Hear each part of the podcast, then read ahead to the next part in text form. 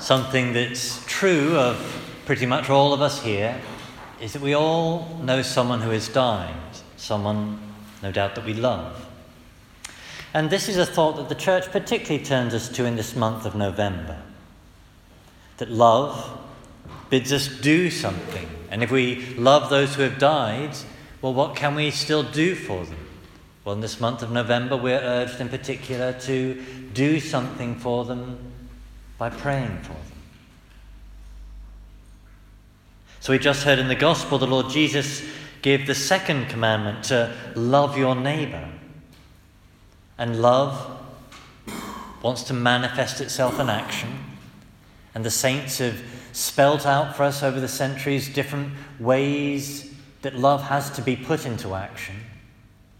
What they call one of the spiritual works of mercy is this thing of praying for the dead. And so I want to say a word about that tonight. We read in the Bible, uh, particularly in the second book of Maccabees, how it was the Jewish practice to pray for the dead. They prayed for the dead, it says, um, that they might be loosed from their sins. And that Jewish practice became the early Catholic practice and is still our practice today. And it's rooted in two simple but important beliefs.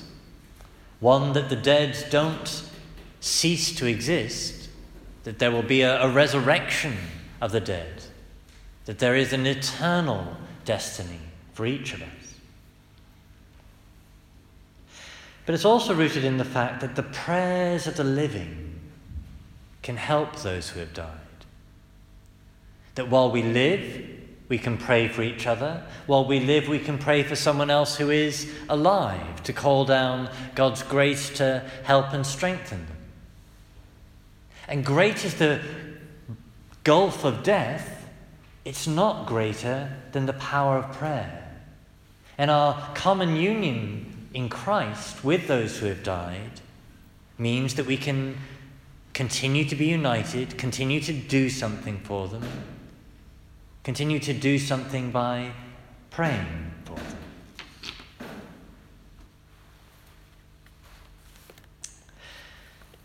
So, this relates to purgatory.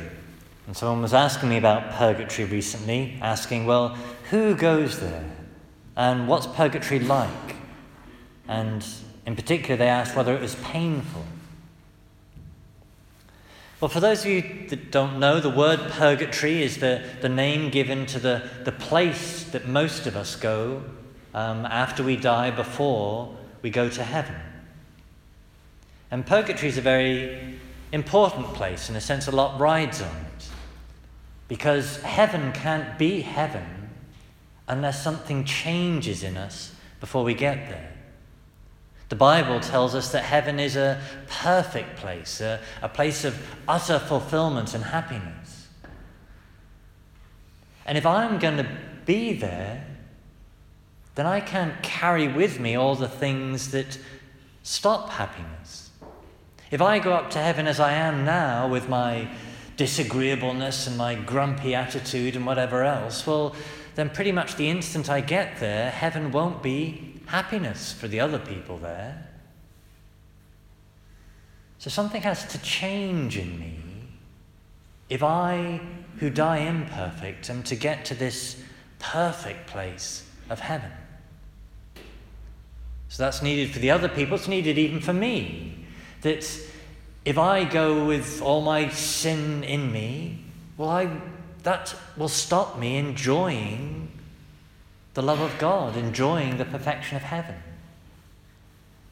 So there's a change that needs to happen. And it's purgatory that makes that possible. So the word purgatory, literally, it means, refers to purgation being purged of our sins, of our imperfections, of the, of the residue of sin that remains in me even after I'm forgiven. And the traditional image for that is of fire. That the same way that fire will um, burn away impurity in metal, the image is used for how impurity in us, the residue of sin, is burned away. And obviously, that implies an image of pain. But I might use a more, a more modern image, um, namely of a gym. That those who go to exercise in the gym, well, that causes them pain. You can see I don't do that too often, um, but those who exercise in the gym, it, the, the pumping, the working out, it stresses the body, it pains the body, but they do it for the sake of a goal. They do it with something positive in view. They do it wanting to gain something from it. Well, it's the same with purgatory before heaven. That those who are in purgatory, they want to be there. They want to get themselves ready for heaven. They want to purify and change and transform their souls so that their souls are ready for God, are ready for that perfection. And a third and final image of purgatory that's sometimes used is it's a bit like getting ready for a party.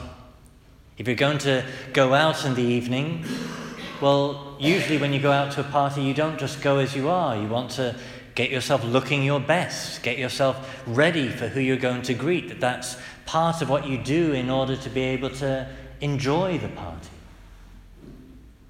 And in the same way, we need this place, purgatory, to get us ready for the perfection, the happiness of heaven. If we want to please God, if we want to enjoy all that there is of the love of God in heaven, then we want to get ourselves ready for it.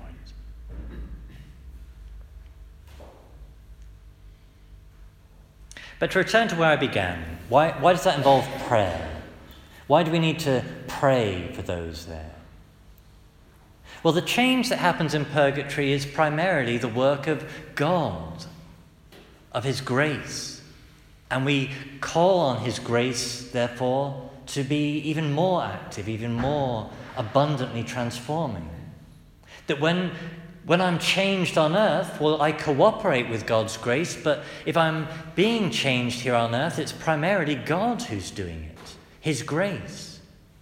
And it's the same in purgatory. If I'm going to be changed there, it's primarily Him, His grace. And so our prayers call down an increase in that for those there. So we pray for the dead, that they might have mercy in the judgment, that they might have consolation and strength while they're in this place of purgation, and that by an increase in that grace, they might be uh, shortened in their time there, hastened through that transition.